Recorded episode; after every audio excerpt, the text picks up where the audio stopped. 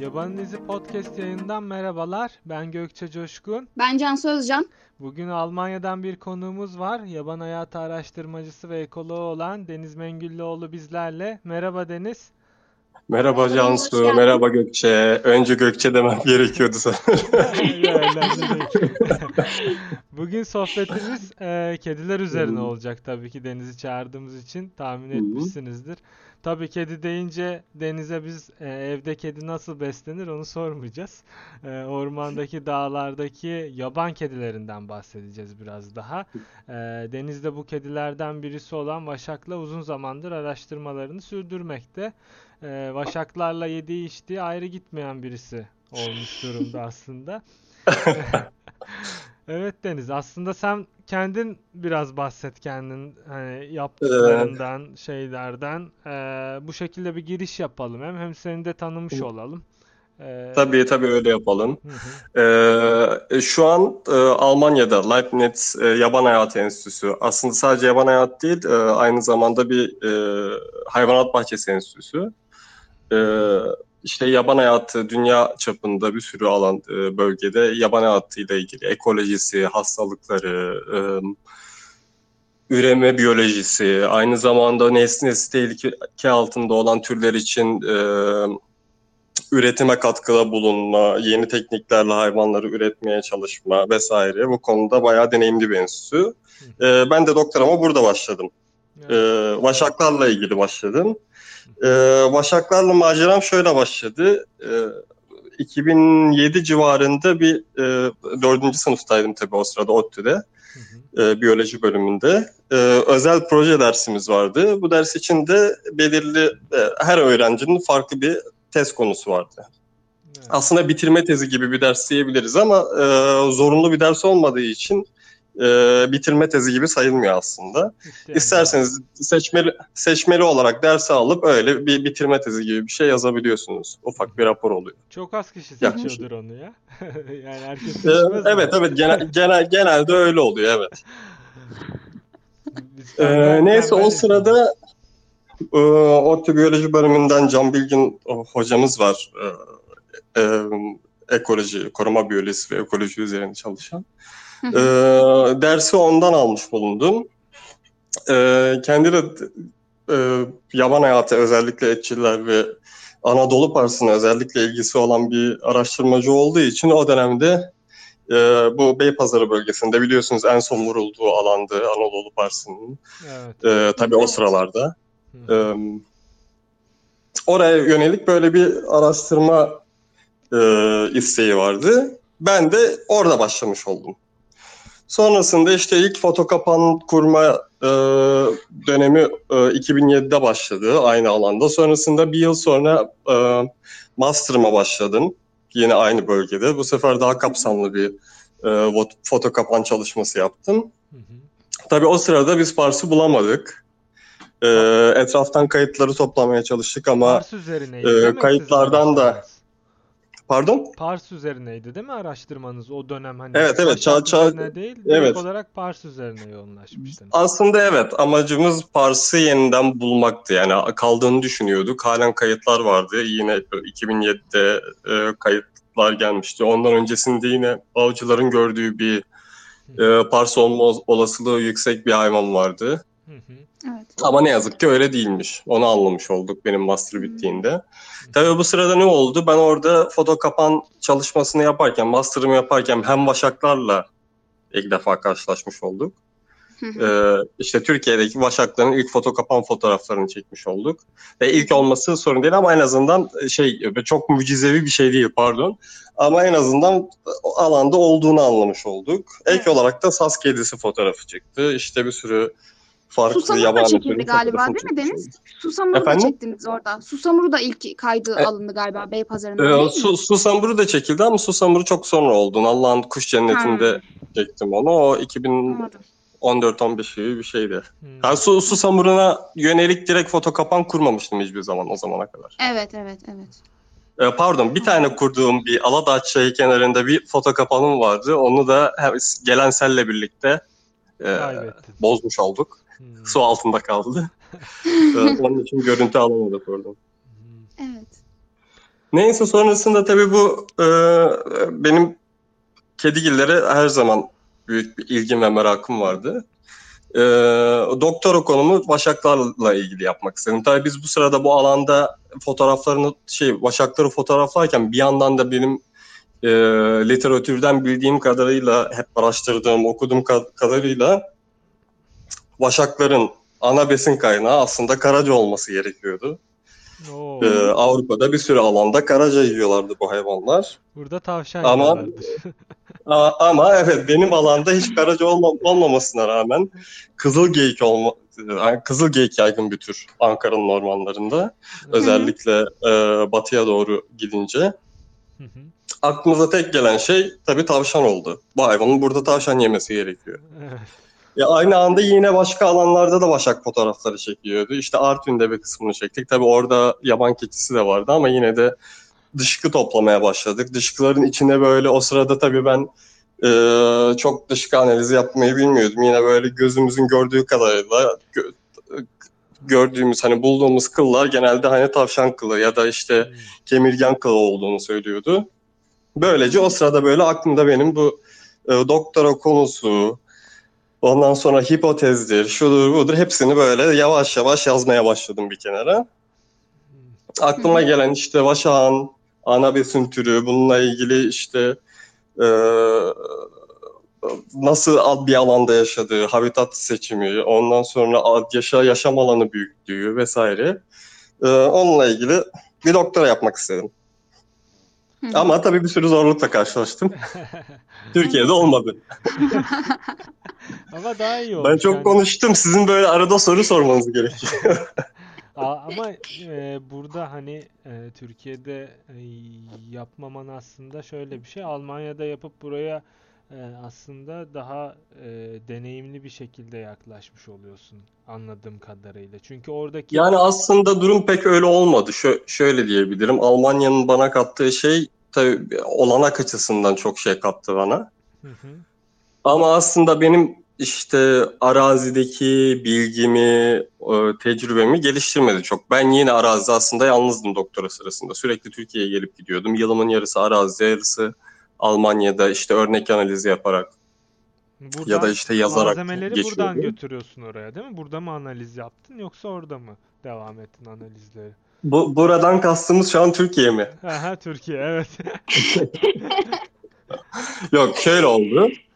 Ee, ben doktorama e, şöyle ilk doktorama Türkiye'de başladım aslında. 3 yıl kadar doktoraya ODTÜ'de kayıtlıydım. Bu sırada Norveç'e gittim geldim. Orada işte vaşaklar nasıl yakalanır, e, işte nasıl takip edilir, ondan sonra e, avlarına yakaladıkları yerler nasıl bulunur GPS noktalarından gidip orada işte hayvanı nasıl avladığını görüyorsun. Ondan sonra e, işte ne avladığını görüyorsun. Karaca mı avlamış, geyik mi avlamış, işte kemikle çene kemiklerini topluyorlar mesela yaş yaşını anlamak için e, şey karacaların, geyiklerin vesaire.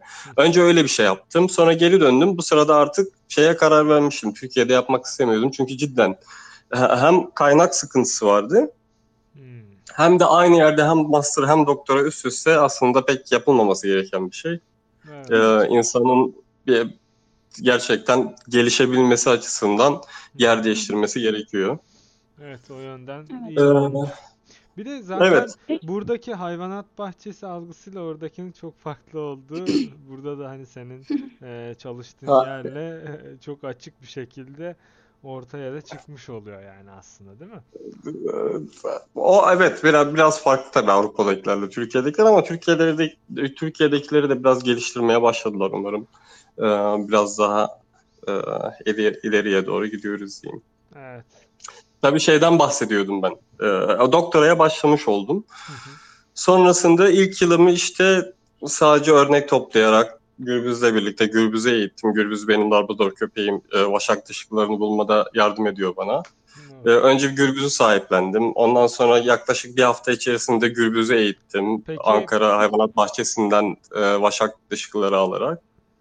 Sonra işte park evde deneme yaptık. Parkta deneme yaptık. Bayağı başarılı oldu.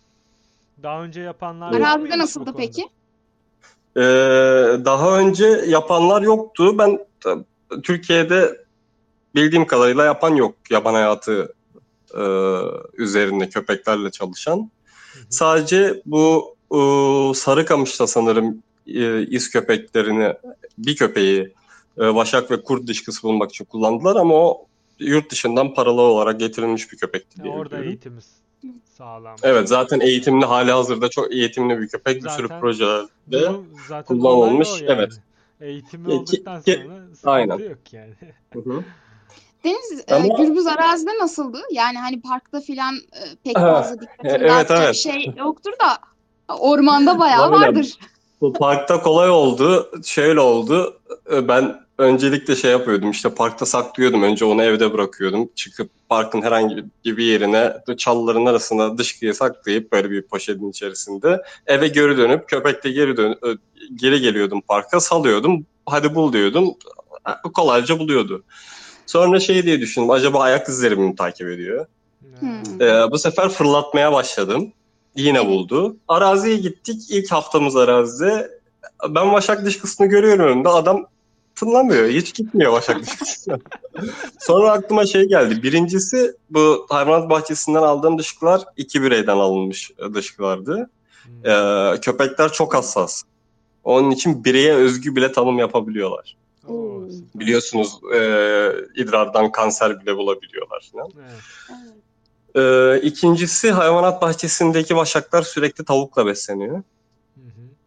Yani e, doğal beslenen başak dışkısından çok farklı da aslında dışkıları. Kokuyu da değiştiriyordur, E- aromasını evet, değiştiriyor. Ko- Koku açısından. Sonra işte bir gün şeyle denedik. Arazideki başak dışkılarıyla denedik. Ondan sonra hiç teklemedi. Ondan sonra şu an başaklar bizim aileden gibi. Başak dışkısı gördüğü anda hemen koşuyor, gidiyor. Hatta üstlerini neredeyse işaretleyecek yüzünden. Öyle oldu. Eminim onları birey birey tanıyor. Yani her birinin alanına girdiğimiz zaman aa bugün Turbo şuradaymış, Özgür buradaymış. İsimleri var tabii bu başakların. Ee, Ardıç şuradaymış diye. Süper ya o durum. Tanıyor. Bir Evet. de başaklar Evet. sanırım e, dışkılarını hani belli ağaçları tercih ediyorlar değil mi? Hani bu- yani ya da belli bölgeleri tercih ediyorlar. Yaptıkları Yani ge- genelde alanı olan başaklar tabii ki böyle biraz daha bariz yerleri işaretlemeyi tercih ediyor. Ee, dişiler biraz daha çekingen o konuda ama erkekler genelde böyle yol boylarında işte köşelerde biraz böyle dalı e, yola doğru yatan çamlar olabiliyor, e, ardıçlar olabiliyor. Ardıçları özellikle daha fazla kullanıyorlar. Biraz aromalı bitkileri seviyorlar, onu Katran söyleyebilirim. Mesela senin bir tane posterinde katran ağacı en fazla çıkmış. Ee, işte o, o posterde şey, e, katran, o katran mı deniyor şeye, e, dikenli ardıca? Evet, evet. Aha, katran deniyor burada. E, Oxycedrus. Aha. Ee, evet, o en çok onları tercih ediyor ama onun dışında işte geven e, diğer ardıç türleri, işte kokulu ardıç ya da boylu ardıç. Ee, bazen böyle küçük çam e, fideleri, Hmm. Hmm, çam gövdeleri işaretle mesela o çam gövdelerini de şey için kullanabiliyorlar. Ee, tırnaklarla işaretleme ondan sonra bu e, yüzün ağzın kenarlarını sürtme özellikle çiftleşme döneminde. Hmm. Ee, o tip yerleri kullanıyorlar genelde. Genelde dışkıyla Deniz- yapıyorlar değil mi? İdrar kullanıyorlar. Yok id- idrarla da yapıyorlar. Ee, dışkıyla yapıyorlar. Ek olarak bir de tükürük bezleriyle yapıyorlar ağızlarının kenarındaki. Hmm. O- Üçünü de kullanıyorlar yani. O, süper. Peki Deniz şey soracağım. Arazide e, hani sorunlarla karşılaşmışsındır. En böyle hani içinden çıkamadığın bir sorunun oldu mu? Şöyle oldu aslında Başak yakalamaya başlayana kadar çok büyük sorunum yoktu. Ha tabii şöyle ilk Nallıhan'a gittiğimde çok insan tanımıyordum. Ön, ilk e, dönem, ilk arazi döneminde Yangın Kulesi'nde kaldım. Her gün oradan çıkıyordum, yürüyerek geziyordum etrafı falan. Aslında bunlar hiç öyle sorun olan şeyler değil. Sonrasında sağ olsun oradaki Turizm Gönüllüleri Derneği e, öncülük yaptı. Kalacak bir yerim oldu. Ondan sonra araziye daha kolay gidip geliyordum vesaire. Biraz daha şehir içindeydim. Hı hı. Uzun süreli kalabiliyordum. Ama ikinci yıl yine aynı yerde kalırken şöyle bir şey oldu. Ee, ben kapanlarımı kendim üretmedim. Yurt dışından Hı direkt hazır kapan da almadık başak yakalamak için. Ee, yaban hayat dairesinden e, işte bir abimizin bir de yine benim gibi yaban hayatıyla ilgili çalışan başka bir meslektaşımın diyeyim. Hı hı. Ee, çok iyi bir fikri vardı kapan üzerine. İşte onu üretelim, onu e, arazide kullanalım dediler. Ee, sağ olsun bakanlık da projeyi desteklediği için kapanları bakanlık sağlamış oldu. Hı hı. İşte kapanlar yapıldı, geldi ama tabii ilk kapanlar olduğu için ve daha önce e, bu kapanlarla başak yakalanmamış olduğu için diyeyim. Biraz da başakları hafife aldık. Yani ben yine böyle biraz şüpheliydim na- nasıl olur falan diye ama e, biraz fazla almışız. E, ilk yıl ilk denemem, ilk vaşak yakalama denemem. Hı hı. İşte 2-3 ay boyunca önce hiç vaşak gelmedi. Çok kar vardı, diz boyu kar vardı. Sürekli e, bir sürü yere yürüyordum. Çok zordu filan. Cansu da ziyaret etti beni o sırada bilir. E, Evet, arabayla evet, çıkmaya çalışırsın, çıkmaz yürümeye çalışırsın. Çok kar var vesaire. Olmadı. Sonra Mart dönemi geldi, çiftleşme dönemi. İşte Şubat ortası gibi başlıyor. Mart sonuna kadar devam ediyor. Bazen Nisan ortasına kadar da oluyor. Ee, dört gün içerisinde dört vaşak geldi kapanlara. Oo. Şeyi İlk, şey- ilk gün ilk gün şöyle oldu. Ee, şimdi bu kapanların başında hem iki sistem kullanıyorum. Birincisi fotoğraf yolluyor. Bu MMS'li foto kapanlar. İkincisi de VHF vericisi. Yani biri kapı düştüğü zaman mıknatıs VHF vericisinden ayrılıyor, sinyal göndermeye başlıyor. Ama bunun gün, günde 3-4 defa yüksek bir tepeye çıkıp oradan VHF sinyali almanız gerekiyor. Hmm. Ee, diğeri ise işte fotoğraf yollayan sistem ama şöyle Hı hı. ikisinde de sıkıntı var. Çünkü Nallıhan'a ben geldiğim için işte o ve orada kaldığım için aslında kapanların kuru, kurulu olduğu yere biraz uzak kalmış oldum. Tabii arazi de çok dağlık bir arazi. Sürekli tepeler var. Alamıyorsun gibi. Yani günde 3-4 defa gidip belirli bir tepeden e, yani o bütün kapanları görecek bir noktadan e, sinyal dinleme şansınız kesinlikle yok. Hmm. Çünkü koca bir dağdan bahsediyoruz. Kapanların 5 tane kapan var. Her biri farklı bir vadide duruyor. Hı hı. Yani sürekli bütün gün arazide olmanız gerekiyor ki, yolda olmanız gerekiyor ki bütün kapanları her an dinliyor. Yani e, en azından her bir kapanı 3 saatte 4 saatte bir e, kontrol etme şansı olsun. Evet. İşte o sebeple ikinci sistem vardı. İnternet üzerinden fotoğraf yollayan sistem. Bir, o, bir yandan da ona güveniyordum. İşte her gün araziye çıkıyordum. Belirli yerlerden VHF sinyali alıyordum. Ondan sonra şeyi bekliyordum. Fotoğraf bekliyordum. Öyle oluyordu. Neyse. eee, fotoğraf gelmedi. Ben araziye gittim. Tabii haberim yok Başak yakalandığından. Kapana gittim. Bir baktım kapılar kapalı. Ah, Allah. Ne fotoğraf var. ha, sinyalin geldiğini anlamış oldum tabii dağın tepesine çıkınca böyle büyük bir heyecanla falan Ladani Ladayla basa basa kapının yanına gitti. Kapılar kapalı, Başak yok. Meğer önceki gece Başak yakalanmış. Ben gidene kadar da kaçmış. Neyse tam oradan böyle onunla ilgilen, ilgileniyorum falan dedim bari hani hayvanın kıllarını toplayayım oradan birey tanımlaması yaparız. Hangi Başak gelmiş ne olmuş. Gerçi fotoğrafları da var tabii de. Hı hı. Hı hı. Neyse onu yaparken kafama kapının kapanın kapısı düştü. Ay. O sırada bir daha kontrol edeyim dedim diğer kapanları. Bir baktım başka bir kapandan sinyal geliyor. Bastım oraya gittim. Kapana gittim bir baktım içinde başak var. Oo, Allah Allah. Süper. Aynı zamanda turbo. geldi. İşte bu turbo dediğim başak var. İlki özgürdü. Adı ondan özgür çünkü kaçtı. Bu ikincisi de turbo. Neyse gittim. Tam böyle arabadan indim. Gürbüz'ü de arabada bıraktım hani şey yapmasın. Başağı strese sokmasın diye. Hı hı. Hı. Arkadaş kapana doğru gittim. Hani dedim ya biz kapanları böyle biraz aşağı hafife almışız. Kapanlar çok çok iyi değilmiş. Hı hı. Evet. Tam böyle aman kapıları bir güçlendireyim ben dedim. Çünkü bu kapanda şöyle bir sistem vardı. Ee, hayvan çok zorlarsa mesela ayı girerse içine kapıyı açabilsin ama vaşak açamasın diye düşünmüştük. Ama aslında vaşak da yeterince güçlüymüş açıyormuş kapıyı. Neyse o sırada ben diğer tarafa dönüp böyle kapının arkasına bir şey koyayım derken Başak bu, bu taraftaki kapıya böyle hızlı bir atak yaptı. Çat diye önüm 3 metre önümde kaçtı. Ben iki gün üst üste iki Başak kaçırmış oldum. Aa, Sonra Böyle çok güzel bir onları? şey oldu yani. Sonra, Efendim? Sonra yakaladınız ama onları değil mi? Yine tekrar Ee, geldi. yok onları yakalamadım ama bunlar zaten hani çok uzun süredir. Yak biri 2010'dan bu yana, biri 2012'den bu yana sürekli fotoğrafladığım, alanını bildiğim, işte hem elimde dışkı örneği olan, hem foto kapan verisi olan hayvanlar. Yani e, alanlarını biliyorum. Hı hı, Aynı alanda yaşayan dişileri biliyorum filan. Ne oldu? Ertesi aynı yıl mesela ondan iki gün sonra bu kaçan erkeğin, ikinci kaçan erkeğin alanındaki yani aynı alandaki dişiyi yakaladım yavrusuyla birlikte. Yavrusu Yani anne baba ve çocuğu yakalamış oldum aslında ama baba kaçtı. baba kaçtı. Ee, anne ve oğlu tasmaladım ilk yıl. Ertesi yıl e, e, hemen böyle dağın diğer yüzündeki bir yeni alanı olan erkeği yakaladım. Bir gezici olan genç bir erkeği yakaladım. Bir de e, bu dişinin komşusu olan başka bir dişinin erkek yavrusunu yakaladım. Sonra bu geçtiğimiz kış ise dört tane yakaladım. Bu ilk kaçan erkeği hatırlıyorsunuz Özgür. Onun alanındaki dişi e, Frida. Onu yakaladım. Onun kızını yakaladım. Bu yılki kızını yani geçtiğimiz yılki. Çok güzel. Ee, Özgür bayağı arkandan sövüyordur ama şimdi. aynen.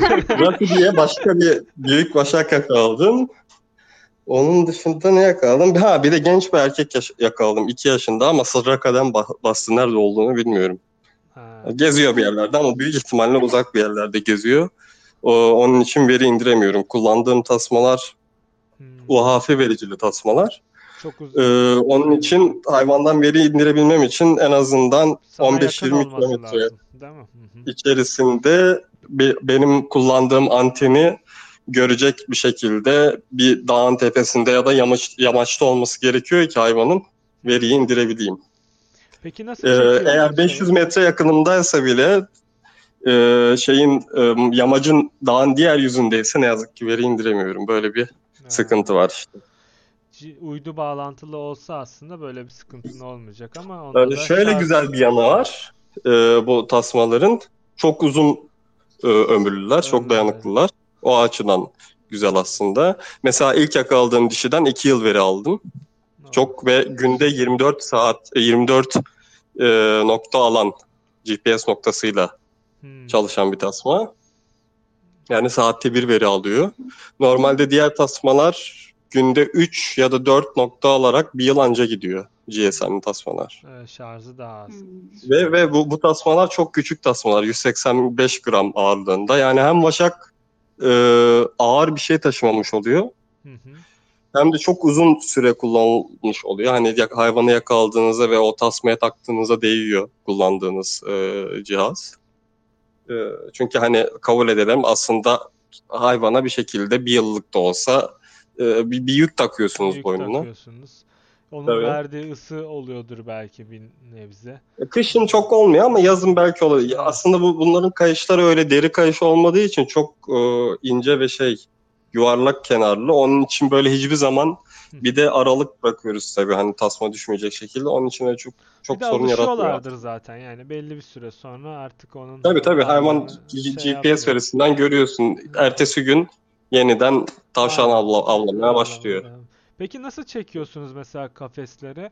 Ee, yiyecek koyuyorsunuz veya işte feromonlarından mı koyuyorsunuz? Ne Yani bunlardan şu an çok bahsetmesek daha iyi olabilir. Ee, bu podcast yayılacaksa. Ee, tabii belirli şeyler var kapana. Özellikle çiftleşme dönemi olduğu için aslında hayvanlar zaten meraklı oluyor. Eğer evinizde vaşak sidiği varsa mesela, ben Hmm. zamanında almıştım. Yurt dışında satılıyordu. Aha. Ee, şu an bulması çok zor. Ee, şu an bu tip şeyleri e, taşımak ya da işte yollamak, kargolamak da çok zorla, Evet. zorlaştırıldı. Evet. Onun Yani için artık onların ellerinde de yok. için- Çünkü Evet. onlar şeyden alıyordu, Amerika'dan alıyordu. Hmm. Ya bunu şey için Ee, sordum aslında. Bu mesela ev kedileri için e, belirli böyle kokular satıyorlar. Fişe takıyorsunuz. O kokunun o belli bir bölgeyi etkiliyor. Etkilediği bölgeye o kedi girmiyor kokuyu hissettiği zaman. Hani Hı. büyük ihtimal onun içinde de belli bir hani feromon veya başka e, bir kokular var. Hani acaba dedim bununla ilgili hani araştırmacılara böyle ticari Yok bizim kullandığımız çok basitti. Bildiğin direkt Başak Sidi'ydi. Ee, e, onun dışında da kedi otu zaten hani bu kedi, kedi otu bilinir bütün Evet. kedileri cazip etmesi e, açısından. Evet. Bu ikisini kullanıyordum ama dediğim gibi benim zaten kurduğum noktalar sürekli bu hayvanların geçtiği noktalar olduğu için hepsini birey birey tanıyorum artık. Hani hangisi nereden geçiyor 2010'dan beri o alanda olduğum için.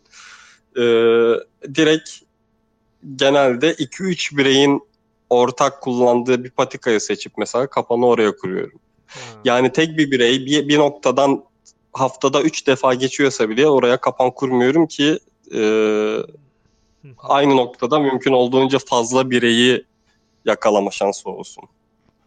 Hmm. Genelde en azından 2 ya da 3 bireyin kullandığı patikalara kuruyorum kapanları. Peki vaşak popülasyonu nasıl peki? Mesela çalıştığım bölgelerde. Ben çalıştığım bölgede fena değil Mesela popülasyon. 100 kilometrede kaç vaşak var? 4, 5. Ya o çok şey aslında 100 kilometreye düşen vaşak sayısı hesaplamaları genelde şey üzerinden yapılır. İşte kullandığın yönteme göre değişir. İşte Hmm. yakala, işaretle, geri yakala mıydı? o o yen, Ee, galiba. Capture markı ca- Ha, ca- capture evet, dediğimiz e, Örnekleme- yöntemle yapıyorsanız mesela o sistemi. aynen örnekleme o örnekleme sistemiyle yapıyorsanız işte yakala işaretle geri yakaladan e, şey yapılan bir hesaplama yöntemi ise orada genelde vaşaklarda sadece erişkin bireyler kullanılır. Hı hı. Böylece 100 kilometre kare başına düşen erişkin vaşak sayısını söylemiş olursunuz. Genelde dünyada hep öyle bilinir. Öyle diyecek olursak mesela şu an benim alanda e, yaklaşık yani 100 kilometre kareye yaklaşık 3,5 vaşak falan düşüyor. Hı. Bir erkek, iki dişi aynı zamanda başka bir erkeğin ufak alanı ve dişinin ufak alanı diyebiliriz. Genelde iki dişi bir erkek gibi diyebiliriz. Yeni yavrular o zaman başka Ama bölgelere gidiyor mu? Şöyle bir şey var. Hı. Şimdi tabii hesaplama genelde öyle yapıldığı için biraz sıkıntılı oluyor. Çünkü alanda o dişilerin yavruları, o dişilerin önceki yıldan yavruları, Evet. Ondan sonra e- erişkin olup alan arayan bireyler. Çünkü alan çok kalabalık Hı hı. ve boşta duran alan yok. Her yer dolu, başakla dolu. Onun için gezici birey çok. Gezici birey çok olduğu için de sürekli foto kapanlarda yeni bireyler görünüyor ve yok oluyor. Görünüyor ve yok oluyor. Hı hı. Ee, o şekilde hesaplayacak olursanız tabii elimde hem foto kapan görüntüleri var hem e, birey tanımlama da yapıyoruz biz e, Düzce Üniversitesi'nden Hüseyin Ambarlı ile ortaklıkta. Ee, şey e, genetik analizden çıkan şeylere baktığımız zaman mesela sadece 2014'ün bahar döneminde yaklaşık 27 baş gürbüzün bulduğu örneklerden e, dışkılardan alınan DNA örneklerinden yaklaşık 27 birey. 27 tanımladım. birey. Oo, Bu 400 kilometre karelik bir alandan. 400 Evet. kilometre. Yani dörde bölecek olursak evet. evet, bayağı geziyorlar demek ki. Gezen Yani neredeyse 7 birey gibi ama Hı. şöyle düşünebiliriz. Bu tabii bahar dönemi çiftleşme dönemini de kapsadığı için o sırada erkekler çok daha fazla geziyor ve alanda aslında bulunmayan, hiç görünmeyen erkekler genelde Mart, Mart sonunda, Nisan ortasında halen gelip gidebiliyor. Onun için biraz daha e, bu dönemde örnekleme yapıldığı için sayı biraz daha yüksek ama büyük ihtimalle işte erişkin dişler, erkekler, geziciler, şu bu filan dersek 100 kilometre kare başına herhalde 5 başak falan düşüyor ki e, bu da en yoğun başak popülasyonlarından biri. 5-6 diyebiliriz yani. Öyle. Avrupa'ya oranla daha fazla anladığım kadarıyla Türkiye'deki Tabii, tabii, başak tabii. sayısı değil mi Deniz? Yani Tabii. genelde işte nesli tehlike altında olan bir hayvan ama her taraftan foto kapan görüntüleri geliyor. Yani Türkiye'nin her yerinden neredeyse. Evet, Ee, evet. işte evet. insanlar diyor ki bunun e, nesli nasıl tükeniyor? İşte bu hayvan her tarafta var aslında filan gibi Ya e, aslında evet, durum biraz öyle, yorumlar şöyle. yapıyorlar. Hı hı. Tabii, tabii. Ee, Türkiye'de nesli tükeniyor diyemeyiz aslında ama şöyle bir şey var. Bu Türkiye'de bulunan alt tür Lynx Lynx dinliki diye geçer. Kafkas vaşağı diye e, bilinen vaşak alt türü. Sadece Anadolu, Kafkaslar yani işte Rusya'nın çok güneyi Kafkasya kısmı, e, işte Azerbaycan, Ermenistan ve İran'ın kuzeyinde bulunuyor. Yani hı. aslında popülasyonunun çok büyük bir kısmı bizim ülkemizde Evet. ve sadece bu bölgeye has olan bir alt tür. Hı hı. Yani, Yani, Avrupa'dakinden evet yani bu vaşak aslında Farklı. bizim vaşağımız gibi Avrupa'dakinden Evet. farklı. Ee, adaptasyonları farklı. Hı hı. İşte tavşanla besleniyor. E tabii ben bunları yakalayınca bir sürü şeyin farkına vardım. Boyutları Evet. çok daha küçük. Avrupa'daki Hı hı. vaşaklardan. Nasıl mesela bir de Ee, şeyinden bahsedelim. Hani büyüklüğü, ağırlığı nasıl Tabii tabii işte Avrupa'daki ve diğer alanlarda yaşayan vaşaklardan vaşakların üçte ikisi ağırlığında. Çok daha küçük. Hmm. Ee, işte erkekleri üçte iki, dişileri üçte iki. Yani boyut olarak e, ortalama bir av köpeği boyutunda olsa da ağırlık olarak işte erkekleri 15-16 kilo, dişileri işte 12-13 kilo. Hmm. Evet. Ee, ama Avrupa'da haber- genelde di- dişiler 20 kilo civarı, erkekler 25 kilo civarı olabiliyor. Yani aslında Boyutları 18 daha ile böyle 24 arası değişiyor ama e, Üreme Çok dönemleri değişiyor mu peki? Mesela bizde üreme Yok, o aynı. dönemleri aynı ha. Aynı dönem Hı hı. duruyor. Bunlar galiba 2 yıl yaşında e, erginliğe geliyorlar değil mi? E, dişiler için öyle, hı hı. erkekler için 3 genelde. Erkekler için 3. Gebelik Evet. süresi 2 ay kadar sürüyor. Evet, 75, 74, Ha, bir de 60, 65, 75 arası diyelim. 75. Bir de şey Evet. E, oldu. Mesela bunların östrüs sürelerini merak ettim. Biraz onlara bakayım dedim. Hı hı, Ee, hı hı. kediler hep mesela normal e, şimdi veteriner olduğum için ev kedileriyle Evet. uğraşıyorum. Onlar mesela mevsime bağlı poliöstrük. Yani bir mevsim boyunca e, birçok kez e, östrüs yani kızgınlık gösterirken ben hani vaşakları ve diğer kedileri de böyle düşünüyordum. Fakat öyle değilmiş Yok. mesela. Çok ilginç monoöstrük Yok. hayvanlar. Evet, Yani evet. e, eğer e, tabii ki kedigillerde şöyle bir durum da var. E, çiftleşme sırasında yumurta atımı meydana gelir. E, yani adet kanaması gibi bir şey gözlenmez Evet, kedilerde. Evet, evet. E, ilginç bir şekilde mesela çiftleşme olursa ve hani gebelik olsun veya olmasın iki yıl boyunca e, dinlenme durumuna geçiyorlarmış herhalde. Doğru değil mi bu? Evet. Evet. Yani İki yıl değil de bir yıl. bir yıl mı? Ha, Bir bir yıl yıl boyunca Ya evet. dinlenme moduna geçiyorlar ve bir daha hiç kızgınlık göstermiyor. Bu çok ilgincime Evet. geçti. Evet. Yani Yani o dönemde çiftleşti, çiftleşti. Çiftleşmedi.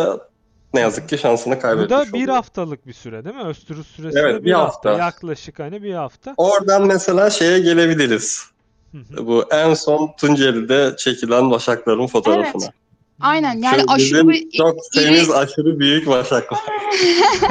Şimdi e, şöyle aslında orada e, çeken kişi ismini hatırlamıyorum ama e, şey belirtmiş işte çok büyüklerdi sürekli Hı hı. pusu durumundalardı. Aslında pusu durumunda değiller. Vaşaklar çiftleşme sırasında o işte birlikte durdukları 5-6 gün e, boyunca aslında ara ara çiftleşip sürekli hava soğuk olduğu için de Afrika'daki e, aslanlar gibi yere serilemiyorlar tabii. Bu kedilerin bekleme pusu gibi hani bir şey oturuşları vardır. Soba başında bekleyen kedi gibi ya da Evet, kasap önünde bekleyen kedi gibi. evet. E, oturup işte günde kaç defa çiftleşiyorlarsa o bir haftayı birlikte geçirip ondan sonra yollarını ayırıyorlar. Tabii iki tane erişkin birey çekildiği için ve vaşak boyutu genelde fotoğraflardan insanlar anlayamıyor. Çünkü küçük bir kedi gibi görünüyor göze. Ama tabii hayvanı yakalayıp kucağınıza aldığınız zaman aslında büyük bir hayvan olduğunu anlıyorsunuz. Tabii. İnsanlar Yani dişi biraz bir evcil leopar boyutunda gibi, evcil kedi kadar sanıyor Aynen. belki de. yok öyle değil işte. Evet. Yani kilo olarak çok ağır olmasalar da bacakları uzun hayvanlar oldukları için gerçekten büyükler. Evet. Yani nasıl söyleyebilirim? Ortalama bir köpeği düşünürseniz bu kangal düşünmeyin. Hı hı. Ee, bir e, orta boy bir labrador ya da Golden diyelim daha çok hani. e, Golden'dan biraz daha küçük ama erkekleri neredeyse Golden boyutuna kadar ulaşabiliyor uzunlukta, Oo. şey yükseklikte. Yani bu fotoğrafı çeken e, insan aslında e, vaşağı küçük bir hayvan sandığı için aslında büyük, Büyük gelmiş ihtimalle evet küçük sandığı için öyle söyledi. Ek Evet. olarak işte pusuda dağlarda bekliyorlardı demesi de aslında birbirlerini beklemelerinden. Evet. Şu an tam Üreme çiftleşme dönemindeyiz. zaman. Evet. Ee, özellikle çiftleşme döneminin tam doruk noktasına ulaştığı Mart'ın işte e, birinci ve ikinci haftası, Şubat'ın son haftası Hı hı. bu yani bu, bu aralar dişiler başlıyor Şubat ortasında e, kızgınlığa. E, Mart sonuna kadar işte sırayla artık hangi dişi varsa kiminki ne zaman gelirse o zaman çiftleşiyorlar. Onun için bu dönemde başakları e, hem gündüz aktif görmek e, görme şansı var. Çok yüksek. Hı hı. Bu dönem erkekler özellikle gündüzleri e, dişi aramak için çok yol kat ediyorlar. Dişi bulmak için ve bağırıyorlar. Evet. Ee, onun için görmek daha kolay. Ee, ve işte birlikte dişi ve erkekleri birlikte görme şansı var. Evet. Peki Deniz, e, şey Türkiye'de başakları tehdit eden en önemli faktör ne? Yani me- mesela ben zehirlenme olayı oluyor mu çok? E, onu merak ediyorum Ya Türkiye'de. zehirlenme aslında büyük ihtimalle bundan e, hani 20-30 yıl önce ya da belki 10 yıl önce aslında 10 yıl önce diyemeyiz yok. 20-30 yıl önce hayvancılık biraz daha yaygınken Hı hı. E, Biliyorsunuz artık hayvancılık neredeyse birçok dağda Evet. işte keçicilik, koyunculuk neredeyse bitme noktasına geldi. Aynen öyle. Ee, doğal alanlarda zaten görünmüyor. Varsa da genelde ovalarda var artık. Hani çok e, rekabet olmadığı için koyun sürüleri arasında insanlar öyle zor yerlere çıkmıyor bile artık. Hmm. Evet. Ee, onun için aslında çok şey yok. Zehirlenmeden dolayı ölen vaşak, vaşak zaten kedigillerin çoğu leş yem, leşle beslenmediği için ya da sürülere Hmm. Ee, özellikle Başak sürülere yanaşıp sürülere saldırmadığı için e, hani koyun öldürsün de ondan sonra çoban gelsin koyuna zehir döksün ya da başka biri sonra Başak gelsin bir daha yesin zehirlensin öyle bir ihtimal çok zor. Yok. Evet. Ee, Avcılık Evet. var mı?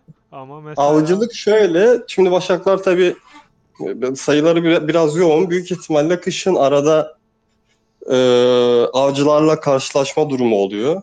Özellikle karlı zamanlarda. Eğer avcı da çok deneyimli bir avcı değilse ya da bilmiyorum aslında çok iyi niyetli değilse başağı avlıyor olabilir ki böyle haberleri görüyoruz her yıl her yıl e, 3-4 defa mutlaka. E, Maalesef. onun dışında ama asıl asıl e, vaşaklara özellikle son dönemlerde e, ya oluşan en büyük tehdit şu habitat parçalanması. Çünkü çok sayıda bu hayvanlar tabii dağlarda dağlık alanlarda yaşadığı için çok sayıda baraj yapılıyor. Hı hı. Hmm, yollar Ee, yapılıyor. Evet yol yol yolla aslında çok sıkıntıları yok. Tasmanlı vaşaklardan gördüğüm kadarıyla e, yolları geçiyorlar kolaylıkla. Akarsuları geçiyorlar. Hmm. Ee, aynı birey çok defa geçiyor mesela. Onda çok sıkıntı yok.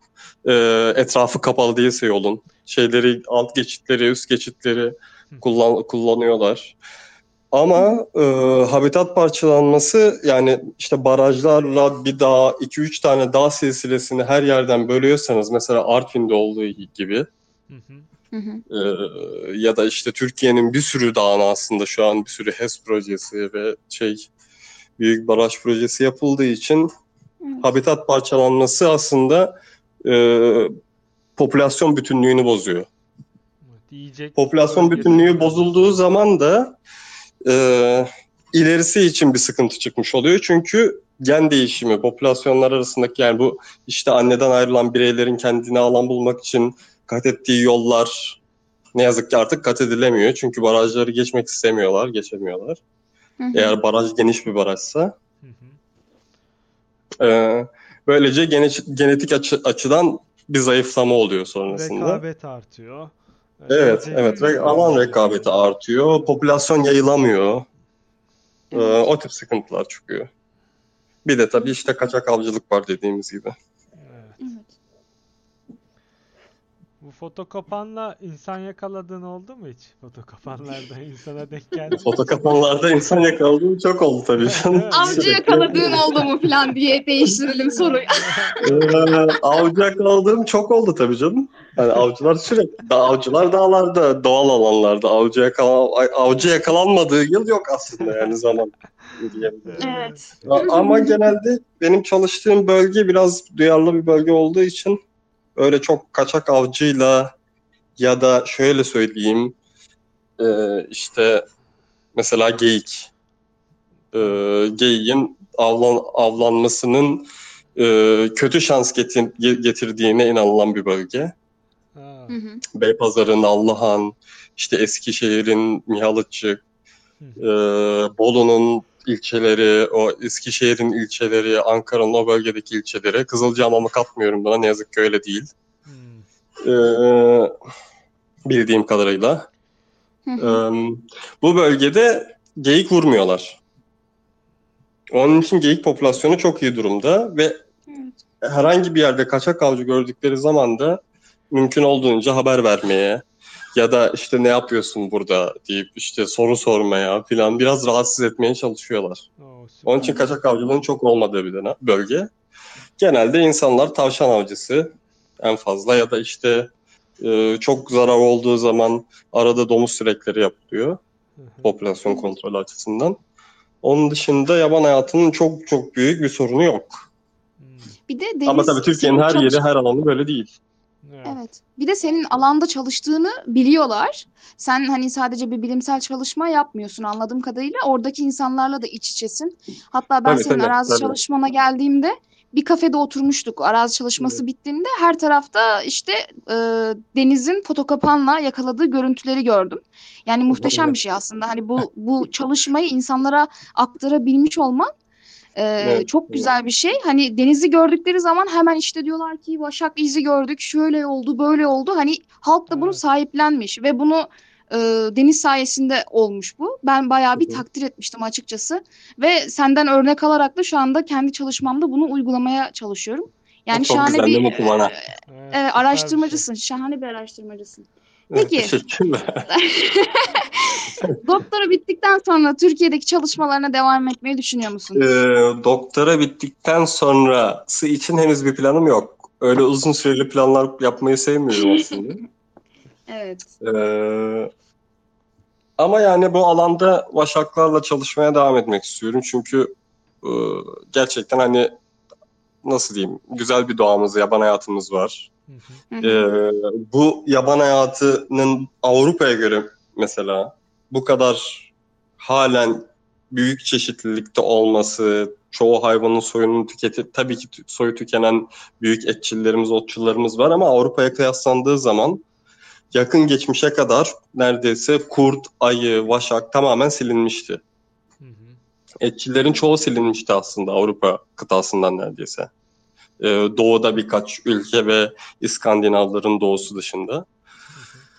Ee, biz halen şanslıyız. Halen büyük etçil popülasyonlarımız var. Otçular biraz daha sıkıntıda çünkü kaçak avcılıktan dolayı biraz sıkıntı çekiyorlar. Ama hı. yani böyle büyük bir imkanımız var.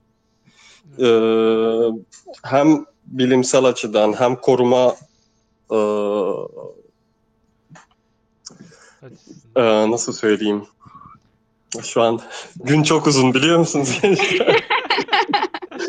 Ee, Bugün bütün gün makale yazıyordum. Biraz e, beynim hamurlaşmış durumda.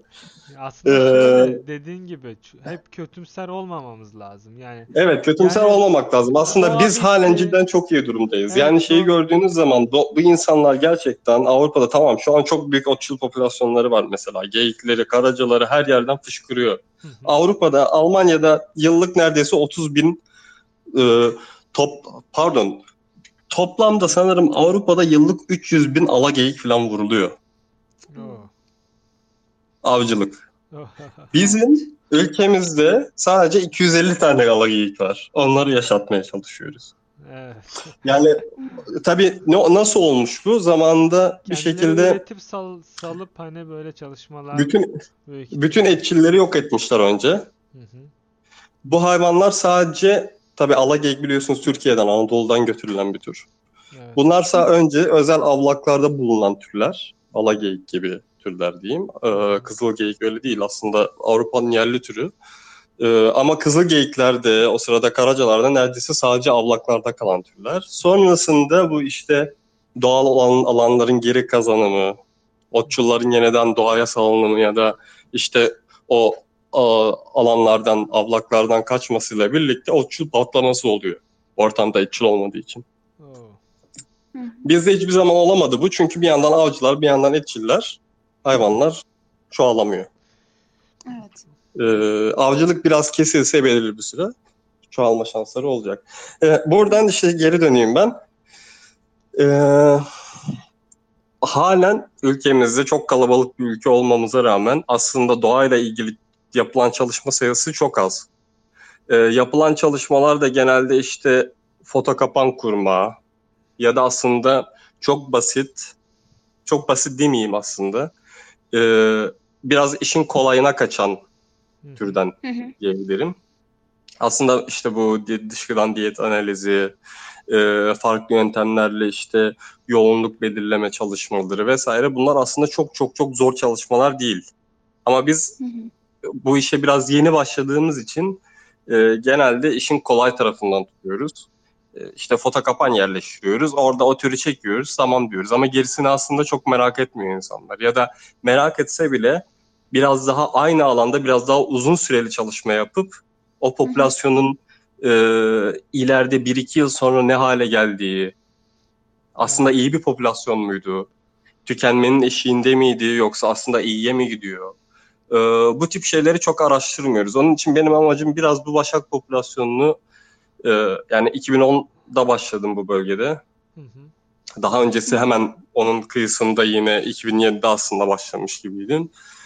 Ee, 30-40 yıl boyunca bu çalışmaya, ömrümün el verdiği kadar sürdürmek. Ee, şu an şu an bile yani 2010'dan bu yana elimde bayağı bir veri birikmiş oldu. İşte birey birey, e, çocuklarına, torunlarına kadar e, nerede beslenirler, ne yaparlar, nerede yatarlar, nerede yavrularlar, o dişilerin yavrulama verileri hepsi aslında çok güzel bir böyle Soy birikiyor. Tabii çıkardın aslında. Evet, evet, evet, evet. Bir açıdan öyle. Ama bunlar ileride yapacağımız koruma çalışmalarına alt yap aslında işte altlığı oluyor. Evet yani senin- Ülkemizde başak ne yapar, ne yer, nasıl davranır, hangi alanda yavrular, tabii e, ki. nereyi kullanır, köy, köylerle ilişkisi var mı, e, evcil hayvanlarla besleniyor mu, beslenmiyor mu? E, bunların hepsini aslında cevaplayabiliyorsunuz belirli bir po- popülasyon üzerinde uzun süreli çalıştığınız zaman. Aslında- Onun için benim önerim gençlere, çalışmak isteyenlere e, çok böyle konudan konuya ya da bölgeden bölgeye zıplamak yerine Aa, burada başak çektim tamam ya da işte burada kurt çektik hadi gidelim şurada başka bir yerde burada ne varmış ona bakalım demek yerine e, olduğunuz alanda seçtiğiniz türe uzmanlaşmaya çalışın. Evet, En iyi sonucu o şekilde alıyorsunuz çünkü. evet. Getirisi çok yüksek oluyor sonrasında. Hem o türün korunması açısından hem sizin belirli bir konuda uzmanlık kazanmanız açısından diyebilirim.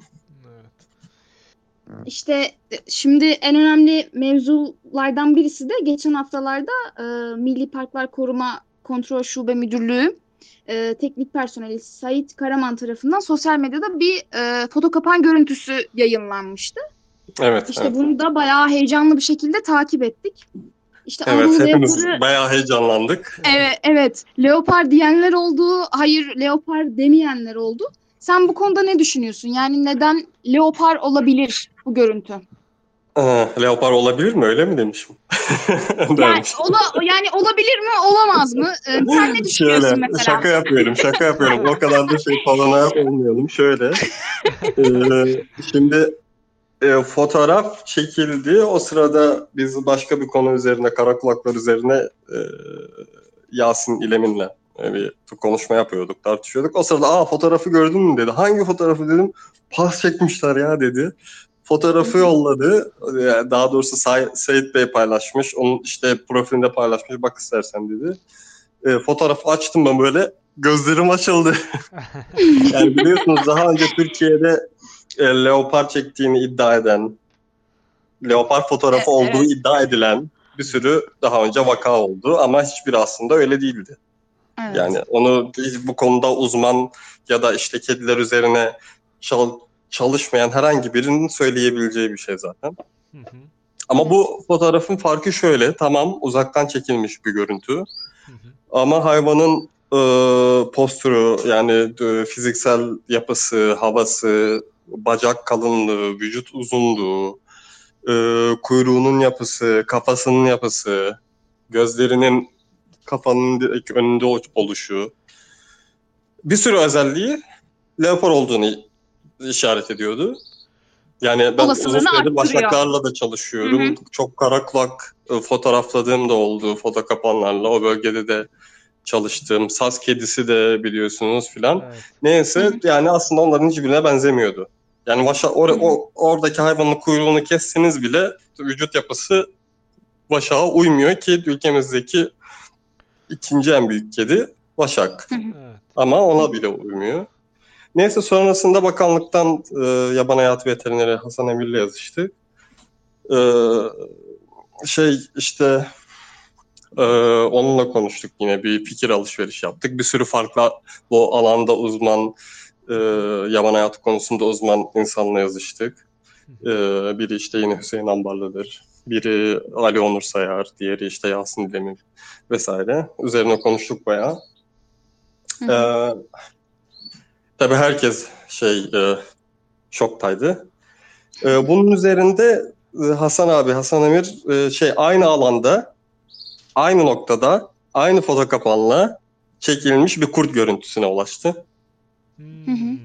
Kurt görüntüsüyle bu hayvanın görüntüsünü üst üste bindirdi Evet. ve gördüğümüz kadarıyla boyutları açıs- açısından da aslında pars olduğunu %99 e, kesinlikle onaylamış olduk. Oo süper. Çok iyi bir haber. Evet. Bir de video vardı peki. Ondan sonra bir de bir video yayınlandı. Yok o, o video aslında öncesinde yayınlanmış bir video ama hem hayvanın e, büyüklüğü orada dikkat ederseniz raylar geçiyor, tren rayları geçiyor. Heh. Hem rayları olanla büyük o ora, ım, oranla vücut büyüklüğü hem hayvanın e, davranışı bir yerden bir yere atlarken yürürken ki o hareketleri hızlı koşar adım ilerlerken ki hareketleri pek leopara uymuyor. Uymuyor. Ha. Zaten bacaklarının kalınlığı da uymuyor. Leopar dediğimiz hayvan vücudu uzun, Hı hı. e, bacak yapısı, kas yapısı bayağı böyle Etli butlu güçlü- bir hayvan yani. evet etli butlu bir hayvan. Fotoğraf peki 2007'de mi çekilmiş? Öyle bir şey vardı. Hani eski bir fotoğraf, yeni bir fotoğraf değil sanırım. Yok yeni bir fotoğraf bu yıldan. Ee, şey, Şey, e, e, tarihi ayarlanmamıştı galiba Tarihi Gökçe. Hani tarih zaman ihtimalle. yanlıştı ha, galiba. Hı öyle hı. yeni Evet, bir fotoğraf yani değil mi? Sonradan Tabii, tabii, yeni bir medyaya fotoğraf. şey yapılmamış. Ee, Peki e, Deniz şey soracağım. Hani tamam e, kurtla kurt çekilmiş, onun fotoğrafıyla üst üste koymuşsunuz ama kesin olarak hani işte daha sonradan görüntünün altına Sait Bey yazmış işte alanda çalışma yapacağız, iz takibi yapacağız vesaire. Kesin olarak leopar olduğunu kanıtlamak için ne yapmak lazım? ya Ya nasıl şöyle bir aslında çalışma yürütmek şurada, lazım? e, işte bu bu bakanlıktan Hasan abiyle de tartışmıştık. Diğer arkadaşlarla da konuştuk. Aslında böyle bir durumda e, şöyle yani hayvanın bulunduğu yeri saklamak ve e, gizli tutmak bir açıdan hayvanı korumak açısından güzel bir şey ama diğer açıdan aslında kötü bir şey de. Çünkü bir an önce bu alanda uzman olan bir sürü insanın bir araya gelip alana en azından 10 günlük biraz geniş kapsamlı yani alanın çok büyük bir bölümünü e, tarayabilecek şeklin, şekilde e, transektler işte düşünülerek e, gruplara ayrılıp taraması gerekiyor.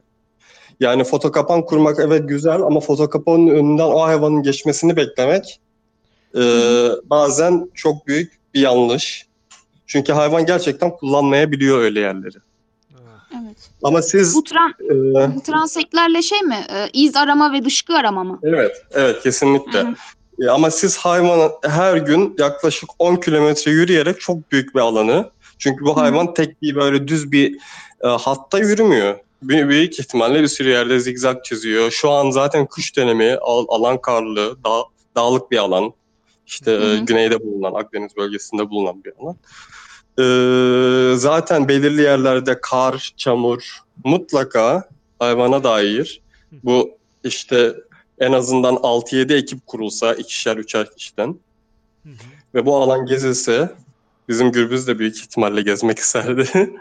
Ee, alanda dışkı bulup, iz bulup, bunları kaydedip, dışkılardan genetik örnek alarak, hayvanın genetik olarak da leopar mı, e, yani alandaki alınan dışkılardan genetik analiz yapılarak tür tanımları. Alt tür Ee, büyük ihtimalle ait? herkes çok iyi dışkı bilmediği tanımadığı için başka dışkılar da toplanacaktır ama en azından o geniş alanda ne bulunduğuna dair her bir sürü veri Elde alınmış olur. Soru yani- işaretleri giderilmiş olur aslında Evet, değil mi? Yani, evet, evet. Peki bunu Ama e, hayvanın varlığını kesin olarak kanıtlama şansı verir birincisi. İkincisi ülkenin neredeyse bütün e, konudaki uzmanlarını bir araya topladığınız ve bakanlığı bakanlıkla birlikte topladığınız için çok hızlı birlikte karar alabileceğiniz bir noktada olmuş olur. Bu bir çalıştaya da dönüşebilir kısa süreli. Evet. Ve onun üzerine e, alınması gereken, izlenmesi gereken e, koruma, e, eylem planı hemen aslında orada halledilebilir. Bu açıdan aslında çok daha iyi olur. Şimdi bu dağ, dağın her yerini büyük ihtimalle kardan dolayı da döşeyemeyecekler zaten. Hı hı. Ee, foto kapanla döşemek, işte hayvanın geçmesini beklemek, yeniden çekilsin de bir görelim leopar mıymış değil miymiş, e, değil miymiş diyene kadar daha çıkan herhangi bir kaçak avcıya denk gelirse büyük ihtimalle diğer leoparların ne yazık ki e, kaderini paylaşacak gibi Peki- görünüyor. Şey soracağım. Peki şimdi bu bir de şöyle bir tartışma var. Hani bunun alt türü hani saksı kalır İran'dan gelen bir tür mü yoksa bizim gerçek e. Tülyana mı diye bir e, Şimdi böyle şey bir var. tartışma gereksiz bir tar- tartışma. Aha. Şöyle şu açıdan gereksiz bir tartışma. Hı hı. Ee, evet Anadolu'nun batısında leopar vardı, doğusunda da leopar vardı ama biliyorsunuz Toroslar batıdan doğuya uza- uzanan bir dağ hattı. Evet. Anadolu çaprazı var bir taraftan. Anadolu çaprazı Torosları kuzeydoğuya bağlayan bir hat. Hı. Zaten Güneydoğu boyunca işte yaban keçisi sürekli her yerde vardı. Yani bu popülasyon insan eliyle parçalanmadan önce zaten bağlantılı bir pop- popülasyondu. Hmm. Ve bu popülasyon, iki popülasyon diyeyim, birbirinden e, on binlerce yıl boyunca ayrı kalmadılar.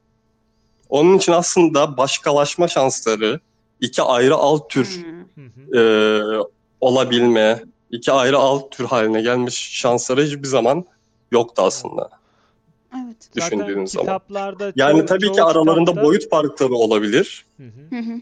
Ama şu açıdan olabilir. Doğuda hayvan başka bir av türü üzerine e, özel özelleşmiştir. Batıda daha küçük avlar yiyordur. Onun için aralarında boyut farkı vardır. İşte batıda kızıl toprakta yaşadığı için daha çok ve hani oradaki kayaç yapısında bulunduğu için büyük ihtimalle renk farkı da olabilir. Bu zamanla birazcık böyle e, seleksiyonla oluşabilecek e, şey e, kürk deseni farklılıkları olabilir. Hı hı. E, batıda hep böyle arada siyah leoparlardan da bahsedilir. Evet. Gözüyle gören insanlar sürekli böyle anlatır. Muğla çevresinde siyah da vardı. iki tane vurdular. Biri siyahtı, biri işte e, biri çok koyu renkliydi, biri açık renkliydi. Neredeyse siyahtı. İşte önümüzde keçiyi aldılar, götürdüler falan filan diye. Yani böyle bir sürü hikaye var ama tabii elimizde şey olmadığı için şu an e, çok fazla parçalanmış ama ne yazık ki ortada post yok. Evet. Satılmış, yakılmış. Yok olmuş, gitmiş. Mesela bir tane yayına maalesef. e, denk geldim. 92'de Termasos Milli Parkı'nda pelet bulmuşlar. E, bunu yayınlamışlar mesela. Ulrich ve Riffel Dışkı mı bulmuşlar? Evet, dışkı bulmuşlar. E, ama hani bu gerçekten o İşte yani dışkıya bak sadece bakarak söylemek biraz güç Evet. çünkü Termosos'ta kara kulakla Başak da yaşıyor. İşte yani onunla ilgili bir makale yayınlamışlar. Ona denk geldim. Ya o da dönemde orada duyulan seslerden de bahsediyorlardı ama yani bu biraz böyle leopar üzerine uzman olan bir kişinin cidden hani söylemiş olması gereken şeyler. Alanda alageyik de var. Alageyik çiftleşme döneminde leopar sesine benzer bir ses çıkarıyor. değil mi? Korkunç bir ses çıkarıyor. Aynen şey gibi değil yani işte sesi hayvanın diğer kızıl geyik gibi değil. Evet. Havlama sesi, havlama da değil. Değişik bildiğiniz leoparın çiftleşme döneminde çıkardığı ses gibi bir ses Evet. çıkarıyor. hayvan.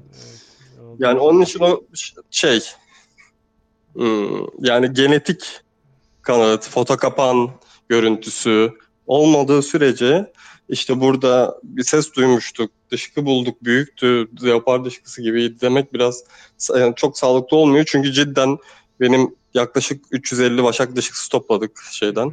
alandan Gürbüz'le birlikte. Ee, genetik olarak da başak olduklarını biliyorum. Ee, çok kalın hani leopar dışkısı olabilecek ee, şey başak dışkısı çok. Evet. Hmm. Yediği şeye bağlı olarak da değişebilir. Sadece yediği değil hayvanın boyutundan dolayı da. Başkan Evet. diye bir başak vardı mesela. Şutlandı alanında ne yazık ki. Çok sevdiğim bir başaktı kendisi. Artık şu an yeni bir erkek var onun alanında. Ama e, foto kapan fotoğraflarında diğer iki erkek başağı aynı noktayı işaretliyorlardı çünkü. Diğer iki erkek başak yani Turbo, Özgür, Başkan ve kendi köpeğim Gürbüz aynı noktada duran fotoğrafları var. Bu başkan dediğim başak üçünü de neredeyse e, 7-8 santim geçen bayağı yüksek böyle ürkütücü bir başaktı. Hmm, evet. O zaman e, bu leopar haberiyle de aslında e, bir umut bizde de şey oldu ve hani e, bununla ilgili yapılacak çalışmaları da dört gözle bekliyoruz. Umarım e, Kesinlikle kesinlikle. umarım e, Orman ve Su İşleri Bakanlığı da bu konuda e, adımlarını atar. E, bu Evet. ilgide Mümkün olduğunca hızlı e, atar umarız. evet. Ee, yani a, tabii hani çok istediğim yani şöyle e, yüreğimiz diler ki e, alanda bir kalıntı popülasyonun bir üyesi olsun. Bu alanda kalmış olan bir şekilde gözden kaçmış olan. Hı hı. E, ama bölge aslında genelde e, yörüklerin çok işte sık kullandığı öncesinde bu zehirlemelerin, öldürmelerin çok yapıldığı ve şey olan bir bölge. Evet. Hı hı. Ee, yani bir sürü etçil popülasyonun yok olma eşiğine geldiği bir bölge. Ayının çok zor, az görüldüğü, kurtların zamanında çok azaldığı. Ee, onun için o açıdan biraz zor olabilir. Bilgilendirme Ee, çalışmalarının aslında yapılması lazım halkla. Ve şöyle, yok şey açısından demiyorum. Hayvanın Hı. kötüle ş- şunu demek istiyorum. Yani bir pars popülasyonun alanda bunca yıldır kalmış ve bizim gözümüzden kaçmış olması biraz zor. Evet.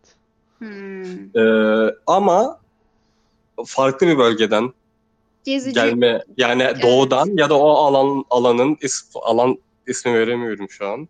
Ha. Ben de do- doğru bilip bilmediğimi de bilmiyorum bu arada. Evet.